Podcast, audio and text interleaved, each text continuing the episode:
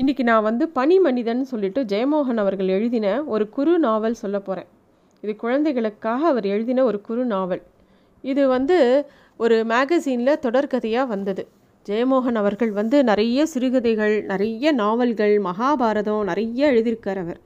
அவர் வந்து குழந்தைகளுக்காக எழுதின ஒரு முக்கியமான புத்தகம் இது.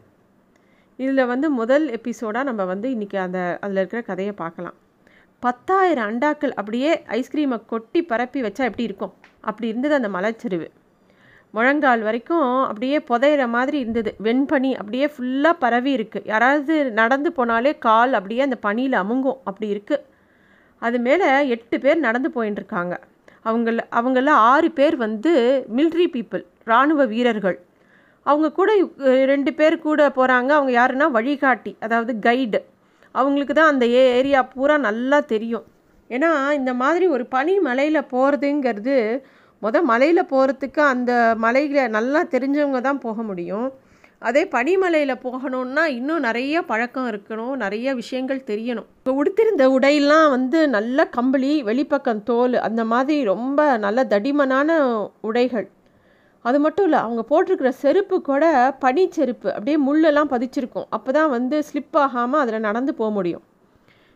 நாலு பக்கமும் பனிமலைகள் நல்லா உயர்ந்து நிற்கிறது மலை மலையாக அந்த சீனி அப்படியே குவிச்சு போட்டால் எப்படி இருக்கும்? அந்த மாதிரி இருந்தது அது பார்க்க. சூரியன் அப்போ தான் மறைய ஆரம்பிச்சிருக்கு. ஆனால் சூரிய ஒளி இல்லாட்டியும் பனிப்பாலங்கள் பார்க்குறதுக்கு பிரகாசமாக தான் இருந்தது. இவங்க எல்லாரும் நடந்து போய்கிட்டே இருக்காங்க. இந்த இவங்க நடந்துட்டு போகிற இடம் வந்து ஒரு பெரிய மலை மேலே. கிட்டத்தட்ட அந்த மலை வந்து ஏழாயிரம் அடி உயரம் இருக்குது அது அந்த வந்து லடாக் பூமி அப்படின்னு சொல்லுவாங்க. வடக்கு இருந்தது அது. இந்த இப்போ இவங்க நடந்து போகிற இடம் பேர் தேப்சாங் பள்ளத்தாக்குன்னு பேர். அவ்வளோ உயரத்தில் ஆக்சுவலாக எந்த பிளான்ஸும் வளராது. எந்த உயிரினமும் வாழ முடியாது. அந்த மாதிரி ஒரு இடம் அது. அங்கே கேட்குற ஒரே ஒரு சவுண்ட் என்னன்னாக்கா அந்த பனிக்காத்தோட ஊழ சத்தம். உஸ் அப்படின்னு அந்த சத்தம் தான் கேட்கும் அங்கே அது அது ஆனால் அந்த விசில் கூட அந்த சத்தம் கூட ஒரே மாதிரி இருந்தால் பயமே கிடையாது. விட்டு விட்டு வந்ததுன்னா அவ்வளோதான் அடுத்தது பனி புயல் வருது அப்படிங்கிறது அவங்க எல்லாருக்கும் தெரிஞ்சிடும் பனி புயல் வந்து பெரிய மழை மழை மழை மாதிரி அப்படியே கொட்டும். அப்படியே அந்த சமவெளியை பனியால் அப்படியே மூடிடும் யாருனாலையும் தப்பிக்க முடியாது. அந்த மாதிரி ஒரு ப மழை பெய்யும். அதே மாதிரி பனி வந்து மெதுவாக விரிசல் விடுற ஒளியும் கேட்டுட்டே இருக்கும்.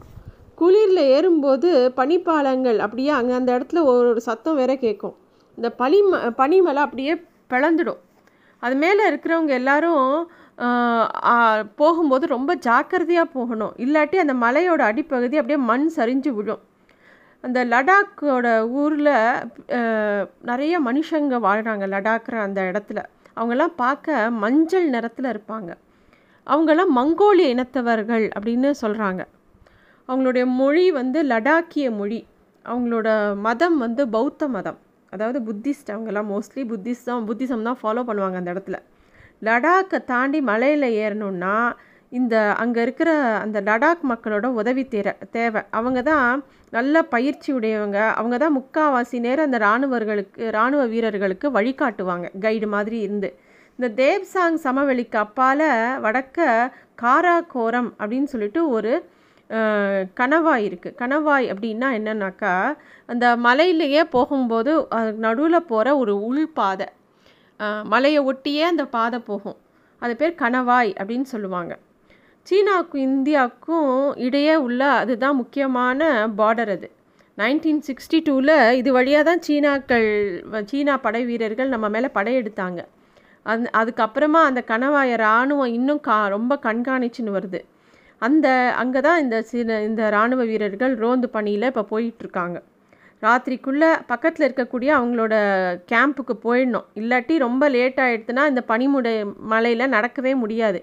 அப்படியே குளிரில் உறைஞ்சி சாக வேண்டிதான். ஏன்னா ராத்திரி ஆக ஆக பனி இன்னும் கூடுதலாக இருக்கும். இன்னும் குளிர் ஜாஸ்தியாகிடும் அந்த குழுவோட கேப்டன் வந்து பைனாக்குலர் வச்சு மலை உச்சியும் மலைச்சரியும் கூந்து கூந்து பார்த்துட்டே வரான். வெள்ளையாக இருக்கிற நிறத்தை தவிர அவன் கண்ணில் எதுவுமே படலை. பனிமலையில் எந்த அடையாளையும் அடையாளத்தையுமே பார்க்கறது கஷ்டம்.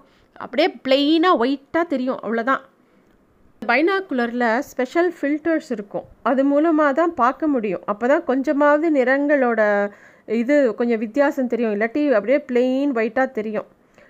வடக்கு திசையில் இருக்கிற சீனாவில் இருக்கக்கூடிய குன்லூன் மலைகள்லாம் தெரியறது அவன் பைனாக்குலர் வழியாக பார்க்கும்போது வானத்தில் புகை அப்படியே அசையாமல் நிற்கிற மாதிரி இருக்குது அவன் அப்படியே வடமேற்கில் கஷன்பெரம் அப்படிங்கிற மலை சிகரம் அவனுக்கு தெரியறது.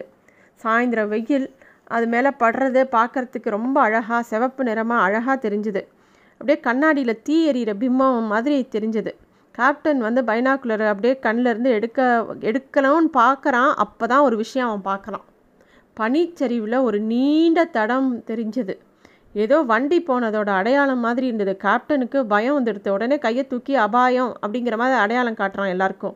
உடனே பின்னாடி இருந்த வீரர்கள்லாம் துப்பாக்கி எடுத்துன்னு கொஞ்சம் முன்னாடி போகிறாங்க அந்த கைடை பின்னாடி வர சொல்கிறாங்க இது அவங்க எப்பயுமே வச்சுருக்கிற ஒரு ப்ரோட்டோக்கால் இந்த மாதிரி போயிட்டே இருக்கும்போது கைடு முன்னாடி போவாங்க பின்னாடி இராணுவ வீரர்கள் வருவாங்க. ஏதாவது ஆபத்துன்னு உடனே கைடு பின்னாடி வந்துடுவாங்க வீரர்கள் முன்னாடி துப்பாக்கி எடுத்துன்னு போவாங்க. அது மாதிரி போகிறாங்க அவங்க அந்த பனியில் இறங்கி அந்த இடத்த எந்த இடத்துல அந்த தடம் பார்த்தாரோ அந்த இடத்துக்கு போகும்போது அந்த தடம் கொஞ்சம் கொஞ்சமாக அழிய ஆரம்பிச்சிது. பக்கத்தில் போனவுடனே அது வண்டி தடம் இல்லை அப்படிங்கிறது நல்லா தெரியறது. அது என்ன அப்படின்னு நல்லா உத்து பார்க்குறாரு அதை பார்க்கும்போது ஒரு நீள்வட்ட வடிவில் இருந்தது. வரிசையாக நீண்டு இருந்தது. கேப்டன் குனிஞ்சு அதை உத்து உத்து பார்க்குறான் அவனுக்கு அது என்னன்னே புரியல. அந்த கூட வந்த கைடில் ஒருத்தன் உரத்த குரலில் ஏதோ கூவுறான்.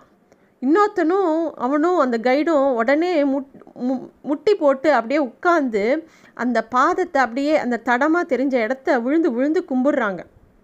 ரெண்டு பேரும் ரொம்ப பயந்தது மாதிரி தெரியறது அவங்கள பார்க்கும்போது. உடனே கேப்டன் வந்து இவங்க என்ன சொல்கிறாங்க எதுக்கு இப்படி கீழே விழுந்து விழுந்து கும்பிடுறாங்க? என்ன சொல்கிறாங்கன்னு கேட்குறாரு அந்த கேப்டன் இந்த இராணுவ வீரரில் ஒருத்தனுக்கு மட்டும் அந்த லடாக் மொழி தெரியும். அவன் சொல்கிறான் சாப் இந்த தடத்தை நல்லா கூர்ந்து கவனிங்க சாப். இது இது என்ன தெரியுமா? அப்படின்னு கேட்குறான் திருப்பியும் அந்த கேப்டன் வந்து பா பார்க்குறாரு என்ன அது அப்படின்னு அவரும் பார்க்குறாரு ஆன்னு அப்புறம் அலறாரு அவராலேயே நம்ப முடியல. அது ஒரு பெரிய பாதத்தோட தடம். மனிதர்களோட பாதத்தை விட மூணு படங்கு பெருசு அந்த பாதம். அதுவும் தள்ளி தள்ளி பார்க்கும்போது ஒரு தடம் அழியாமல் முழுசாக இருக்கிறது தெரிஞ்சுது. விரல்களோட அடையாளம் கூட தெரிஞ்சது. அப்படின்னா இந்த பாதங்களுக்குரிய மனிதன் வந்து சாதாரண மனுஷன் வந்து இப்போ ஒரு அஞ்சரை அடி இருக்கானோ அதை விட மூணு பங்கு பெரிய ஒசரமாக இருக்கக்கூடிய ஒரு ஆள். கிட்டத்தட்ட ஒட்டகச்சிவிங்கியை விடவும் பெரியவன் கிட்டத்தட்ட பன்னிரெண்டு அடிக்கு மேலே இருக்கிறவன். அது பனி மனிதனோட கால கால் தடம் சார் அது. அவன்தான் இமயமலையோட காவலம் உங்களுக்கு தெரியாதா? அப்படின்னு இராணுவ வீரன் சொல்கிறான் இந்த கேப்டனுக்கு ஆச்சரியமாக இருக்குது பனி மனிதனா? அப்படின்னோடனே ஆமாம் அவனுடைய கால் தடம் தான். இங்கே அடிக்கடி தெரியுமா? சில பேர் அவனை பார்த்துருக்காங்கன்னு சொல்லியிருக்காங்க. லடாக்கிய மக்கள் வந்து அவனை வந்து தெய்வமாக வணங்குறாங்க அப்படின்னு சொல்கிறான் அந்த இராணுவ வீரன். மித்த வீரர்களுக்கெல்லாம் பயம் வந்துடுது ஒரு வீரன் சொல்கிறான் சாப் நம்ம முத உடனே இந்த இடத்த விட்டு போயிடலாம் சாப் அப்படின்னு சொல்கிறான் கேப்டன் வந்து திருப்பியும் அந்த பைனாக்குலர் வச்சு அந்த இடத்தெல்லாம் சுற்றி பார்க்குறாரு அப்புறம் தங்கிட்ட இருக்கிற ஒரு கேமரா வச்சு அந்த தடம் எது தரையில் தெரியுதோ அதை பல கோணங்களில் ஃபோட்டோ எடுத்து வச்சுக்கிறாரு. மலை உச்சிகளில் நீல நிறமான கண்ணாடி சுவர்கள் மாதிரி இப்படியே ஒவ்வொரு பக்கமாக மாறிட்டே இருக்குது அப்படின்னா என்ன அர்த்தம்னா இன்னும் சீக்கிரமாக இருட்டாக போகுதுன்னு அர்த்தம். சரி நம்ம வேகமாக நம்ம கேம்புக்கு போகணுன்னு எல்லாரும் வேக வேகமாக நடந்துக்கிட்டு இருக்காங்க. இந்த கதையில் ஒவ்வொரு இந்த குறுநாவலில் ஒவ்வொரு சாப்டர் முடியும் போதும் ஜெயமோகன் அவர்கள் ஒரு தகவல் கொடுத்துருக்காரு. அதுவும் நம்ம என்னங்கிறத பார்க்கலாம். அது வந்து வரலாற்றில் நடந்த பல சம்பவங்களை ஒன்று ஒன்றும் ஒரு குறிப்பாக கொடுத்துட்டே வராரு. இந்த இதில் முதல்ல என்ன கொடுத்துருக்காருன்னா சீன போர் முன்னாடி நடந்தது. நம்ம இந்தியாவுக்கும் சீனாக்கும். அதுக்கு என்ன காரணம் என்ன எதனால் அப்படி ஆச்சுன்னு சொல்லி ஒரு குறிப்பு கொடுத்துருக்காரு. சீனாவுக்கும் இந்தியாவுக்கும் நடுவில் இமயமலை தொடர்கள் அதாவது ஹிமாலயன் ரேஞ்சஸ் அங்கே தான் இருக்குது அதுதான் ரெண்டுத்துக்கும் உண்டான நல்ல பார்டர் இதில் சில பகுதிகள் சீனாவுக்கு சீனா வந்து கைப்பற்றிடுது ஏன்னா இந்தியாவுக்கும் சீனாவுக்கும் ஒரு பெரிய போர் நடந்தது. அப்போது வந்து இந்திய பிரதமராக ஜவஹர்லால் நேரு இருந்தார். சீனா அதிபராக மாத் சேத்துங் இருந்தார். நைன்டீன் சிக் சிக்ஸ்டி டூவில் சீனா இந்தியா மேலே படையெடுத்தது. இந்தியாவுக்கு பல மலை சிகரங்கள் சீனா க கைப்பற்றின்றது. ஜவஹர்லால் நேரு எப்பயுமே அமைதியை விரும்புவர். அதனால் நாம் போருக்கு தயாராக இல்லை. சீனா கைப்பற்றிய பகுதிகள் இன்னும் சீனாவிடம் தான் இருக்குது அப்படின்னு சொல்லி ஒரு குறிப்பு கொடுத்துருக்கார் ஜெயமோகன் அவர்கள். நன்றி.